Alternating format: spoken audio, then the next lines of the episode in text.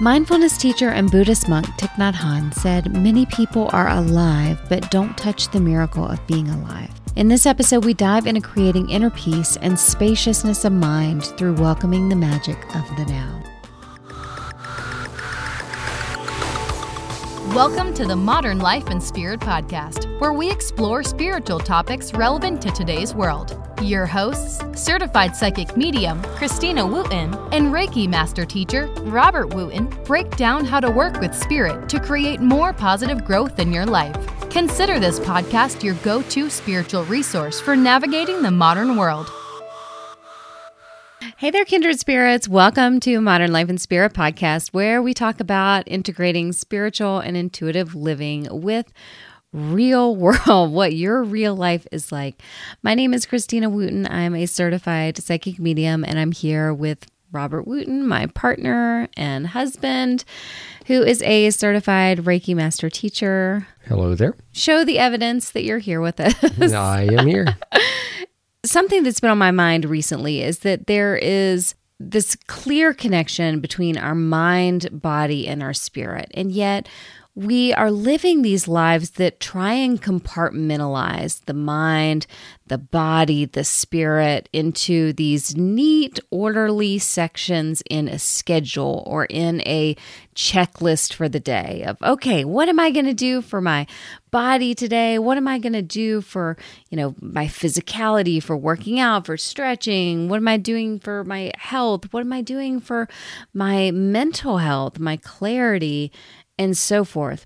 And trying to put things into these segmented boxes, I feel doesn't honor the interconnectivity of all of these areas of life, that everything that we're doing is connected when we're a whole intrinsic being that's experiencing the world. We're not just experiencing it in these isolated ways. So when we try and approach the world in these segmented ways, it's not really honoring our holistic nature.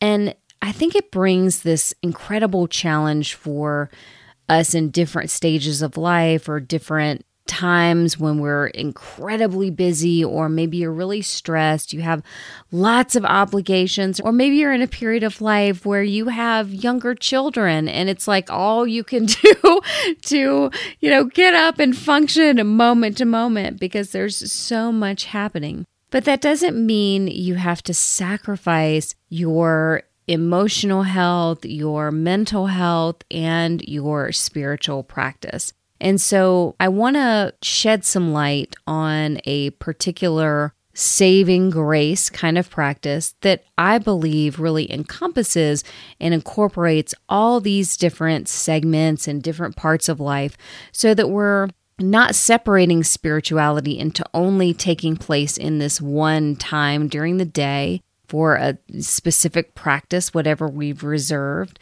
but instead we're bringing this spiritual mindset, this way of being, we're bringing a clear mind into what we're experiencing moment to moment. I've been so excited living here in Sedona because these types of mindfulness practices and peace practices and even yogic practices have been a part of the curriculum in the school that the children have been out for so many years. And I'm so pleased to see this younger generation be introduced to the simple pleasure of the breath, of centering, of calmness, and of honoring that if I'm not peaceful, I'm not going to relate to the world in a peaceful way. And I think those are such incredibly fundamental and powerful ways of reorienting how we focus in the world. Now, I know, Robert, you have been a studier and a practitioner of mindfulness for way longer than I have. So I'm excited to tap some of your knowledge today in this realm. So I'm hoping that you will help us out as we dive more into understanding what mindfulness is, how people can get started with it, and what are some of the incredible benefits. Well, I'd like to first lower that bar a little bit. I am not by any means an expert in mindfulness my experience with mindfulness comes from my looking for ways to just calm my own manic energy down. I have a tendency to be very high energy in a lot of things, and that starts with my mind running a thousand miles per hour most of the time, and that turns into my body moving a thousand miles per hour at a time. And it has been a real process for me to learn steps in how to calm that down, you know, how to sit for more than five minutes at a time or where to find that space that I can work some type of meditation practice into my daily routine. Mm-hmm. And sometimes that means I just get up earlier. Sometimes it means that I just have to, you know, be aware in the moment that I haven't done that yet and that it needs to be done to bring that peace and calmness into my day. I'd like to back up a little bit. I really like your your talk about the holistic versions of how our bodies and our minds and our spirits all work together. And I think that it is a thing that most people just don't think about. That it's just something that you think that your body is your body and it has to have nutrition, it has to have air, it has to have water.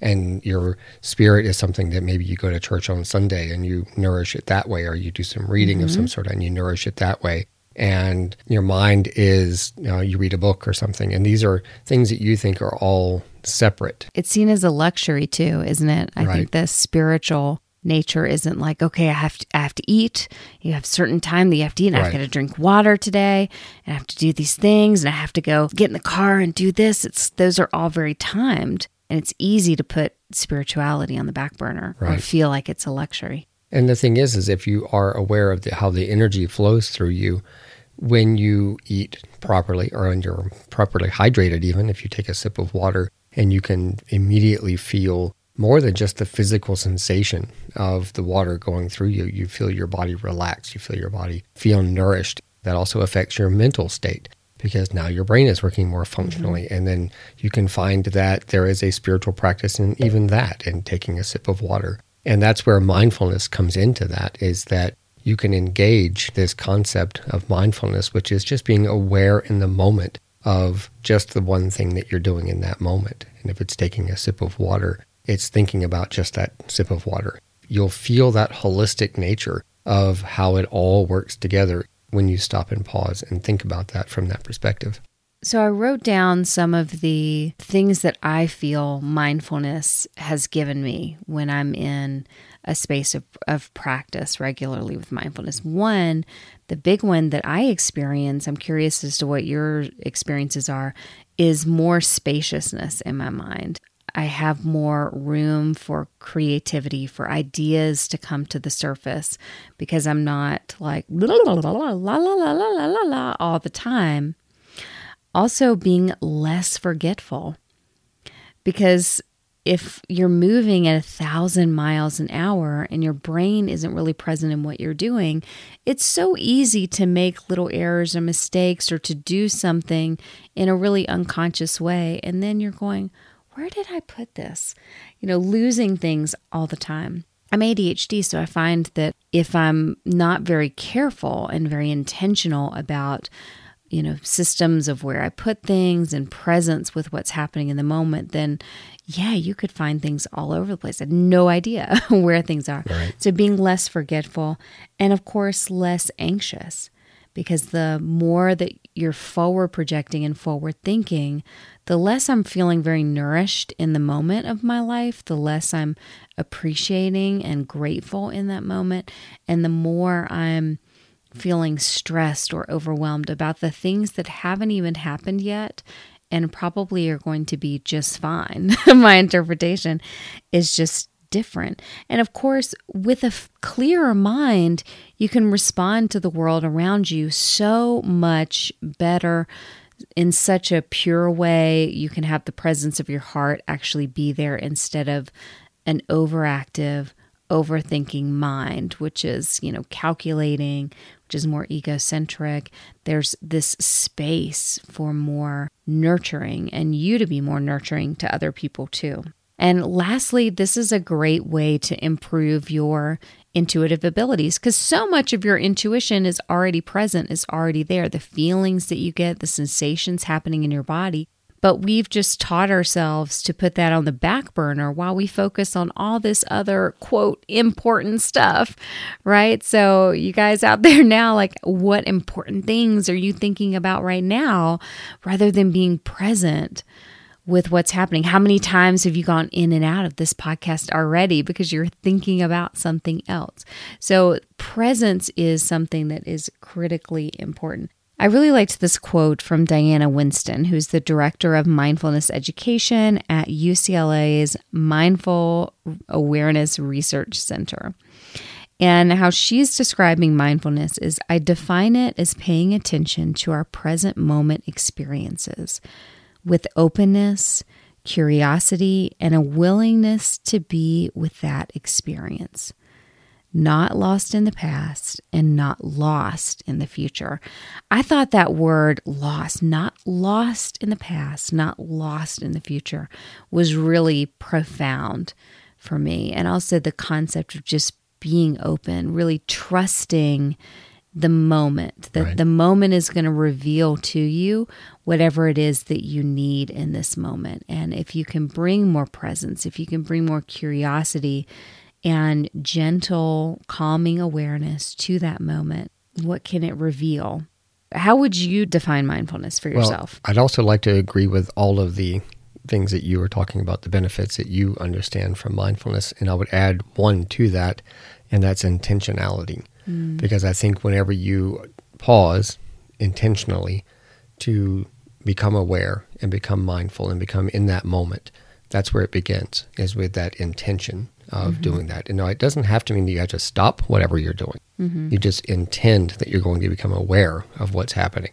And you're going to intend and create that moment of intention to be in that moment. Mm-hmm. And if you were to stop what you're thinking right now and just intend to be in this moment and be present of what, with what's going on around you, even if it feels chaotic in the moment, you can become aware in that moment of the of the small parts that can bring you peace. Mm-hmm. So my understanding of mindfulness started way back when I read Thich Nhat Hanh's book "You Are Here," and it's a book about his understanding and his Buddhist teachings of being aware of things in the moment. One of the most impressive things that I knew about him was his walking pace. They called him the what was it, the meditating caterpillar or something like that. and it's so and it's because he would do a walking meditation, but it was so slow because he would walk at the pace that he was breathing. So he would breathe in and take a step and breathe out and take a step and breathe in and take a step and breathe out and take a step. And if you've ever tried that, it is really, really hard. Mm-hmm. And that came from his years and years of just sitting and practicing. And so, I, you know, in reading that book, I began to understand. Now, he was a Zen monk, and in the Zen way of looking at things, you begin with a practice called zazen, which is sitting meditation, where you have your pillow or your cushion and or your chair or whatever you're going to sit in, and you sit in and just slow down and you become aware. It's a very uh, it's a very regimented practice of intentionally slowing yourself down and becoming present in the moment. Now, not everyone has the time to do that. Not every, everyone is a monk that can that can yeah, and I think that defeats that. the practice in some ways of right. You know, the mindfulness that we recognize today as being is a much stricter version of it, exactly. Right. But the concepts are still there. The concept of backing off of allowing your mind to run amok you know, and allowing all of the things around you to dictate what you're going to think or feel or be aware of second by second, minute by minute, and becoming intentionally aware of only this moment. Become aware of only this in breath and mm-hmm. that out breath and this in breath and that out breath or this heartbeat. Or if you're wanting to bring it to your daily activities, you can bring it to eating and you are aware of your hand on the spoon. You're aware of the spoon as it picks up your food and it's, you put it in your mouth and you feel the texture of it in your mouth and the spoon and you pull the spoon out and you chew your food and you swallow the food and then you take a breath and you do another bite and you just move forward like that. You become in, you know intentionally aware of that moment. And that to me is what mindfulness is. Is just being mindful of that moment.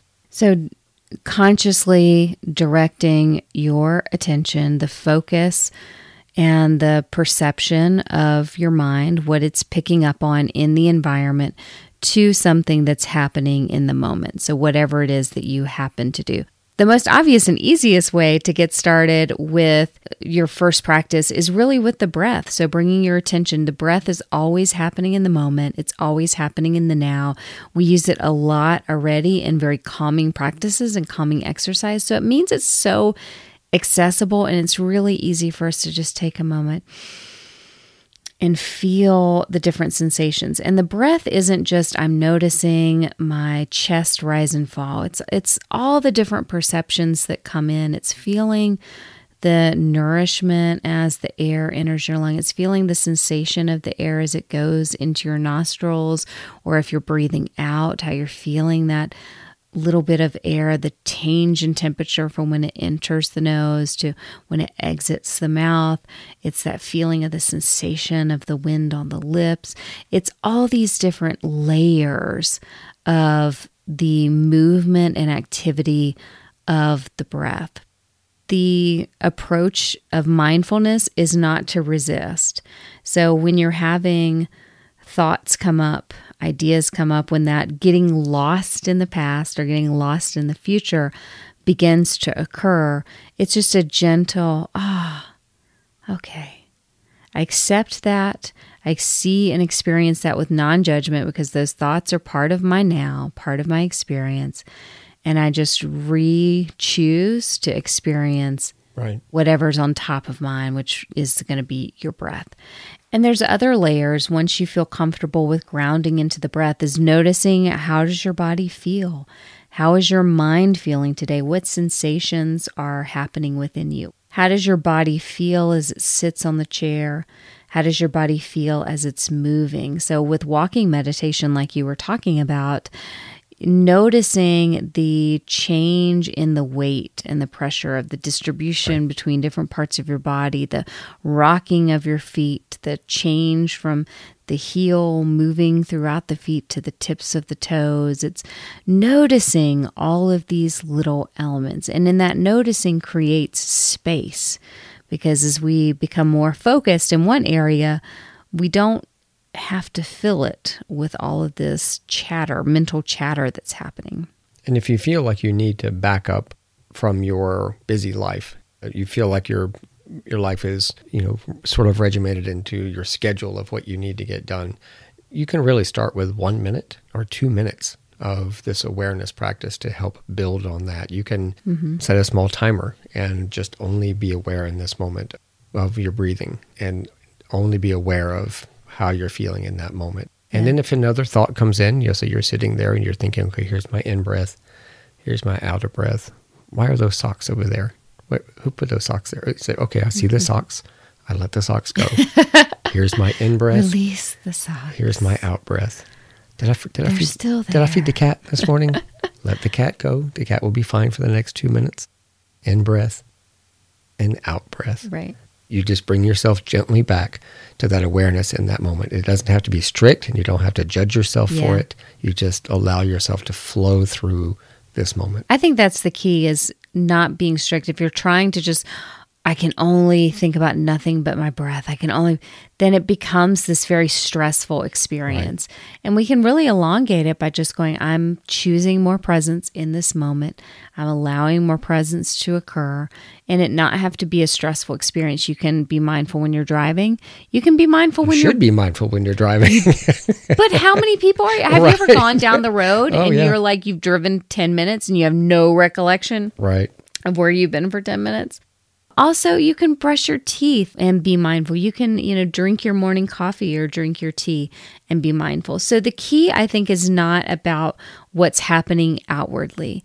It's just being very gentle in your awareness with what is happening inwardly and choosing to explore that, to be sensitive to it, and to continuously remind yourself in a loving way that you're here to be present. And I love how when you can just do that simple thing, that your heart opens, you know, being able to cook with love is really most of the time just cooking with presence and not cooking with, you know, anxiety and stress and thoughts that are in the back of your mind.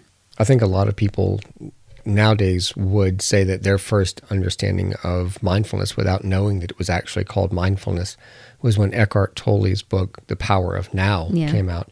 You know, that just took everyone by storm. This was a thought that had been going on for many years, but he was able to put it in such eloquent modern terms mm-hmm. of how to be present, you know, 100% in this one moment. And he talked about the revelation of the power that he felt of limitless power, really, when he began to engage in only thinking of the moment. Now, I don't, I, would say I personally disagree with the idea that you can live that way in a, in a modern society and only be present in one moment to the next. I think that we have established ourselves as a society that we do have to think of the future and we do have to remember the past in a way to help engage and inform us as to what our next decision should make. But we also have to, again, holistically, know when we need to back up from that. We can't let that continuously be the way we always live our lives. If you talk to a you know an older person on their deathbed, they're not going to tell you they wish they had thought more about and worried more about paying their bills. They're mm-hmm. going to tell you they wish they were more present in the moment, in the important moments in their life. And I think that's an important thing to think about. I think a lot of times you hear is, I wish I had taken more risks. right. I wish I had taken more risks. I wish I had been braver. When we look back, we feel really safe to to share things, and there's a part of us that goes, ah, maybe if I had been a little less safe, I could have lived a little differently. And sometimes that's exciting to think about. What do you think has helped you the most in your mindful journey? I would say it started for me in uh, being aware that I needed to slow things down a little bit, that I was running a little hectic, that I was not feeling at peace a lot, and I wanted more of that in my life. And also, I was learning about meditation to help develop my intuitive practice. And um, everyone that I spoke with, all my teachers, all said, first you have to quiet the mind to learn to listen. And so there begins the practice of how do you quiet your mind. And so, in taking a meditation course, you you learn to only be aware in that moment of what it is you're trying to achieve, the, the quiet you're trying to find, and uh, it's, it doesn't have to be found; it's already there. Yes. You just have to intend to reach it, and that's where it started for me. Was the the process of saying, okay, I'm going to take these couple of minutes in the morning. I'm going to get up and I'm going to sit for five minutes, and I'm just going to listen to my breath, feel my heartbeat, and just sit and do that for five minutes. And that was enormously helpful in starting my day in a more focused and more quiet and more relaxed way rather than jumping straight up out of mm-hmm. bed and running about my daily routine first thing in the morning. I'd say that's the thing that I brought to it originally was just the concept of a little bit at a time, build on finding that moment of quiet. Right. I think it makes the moment so much more pleasurable. We can appreciate sensations. We Right. can, you know, dive into that pleasure. My friend Ramana, who has been a teacher in India for many, many years, briefly back in the States right now until COVID kind of shifted everything and everybody's stay in India. And so now he's, I think, going to be going back soon. But one of the things that he told me that I think is really beautiful is there's a part of you always in a perpetual state of meditation. Oh, I like that. So that to me has been such a beautiful touchstone of anytime I'm trying to center, anytime I'm trying to just take a moment and draw myself back from that little internal chatter is to be able to go, ah, I'm just aligning with that part of me who is perpetually in a state of pure meditation, pure connection continuously. Right. And I think that's a beautiful reminder that, hey, it's always there and it's accessible, and we're just realigning with that beautiful power. So, as we're closing, I want to remind you the greatest gift of mindfulness, other than just spaciousness, other than being able to respond more, other than being more intuitive, is that it's such an accessible practice. It doesn't require a certain environment. You don't have to be somewhere quiet. You don't have to be somewhere where you're not going to be disturbed at all. It doesn't require any special equipment, no subscription. It doesn't even ask you to do anything different. So there's no excuses that are going to stand up, right?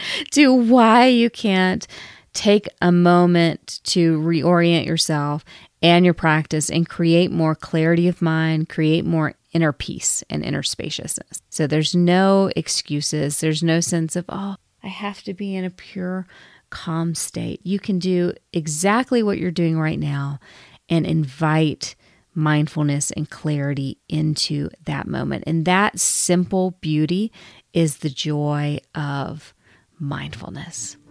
Thanks everybody for joining us. I hope that this continues to support you in your journey this week of creating more peace within yourself, creating more peace within your community, within your environment, with how you experience the love and connection of your family, of your friends, of the people and support system that's around you.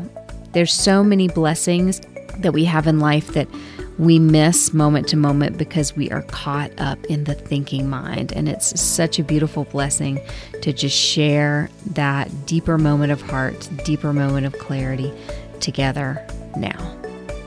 See you next week. Many blessings. The Modern Life and Spirit podcast is for informational purposes only. The information provided is not intended to provide medical, psychological, legal, or financial advice. Information provided is not to diagnose or treat any medical or psychological illness. To read the full disclaimer, see sedonamedium.com.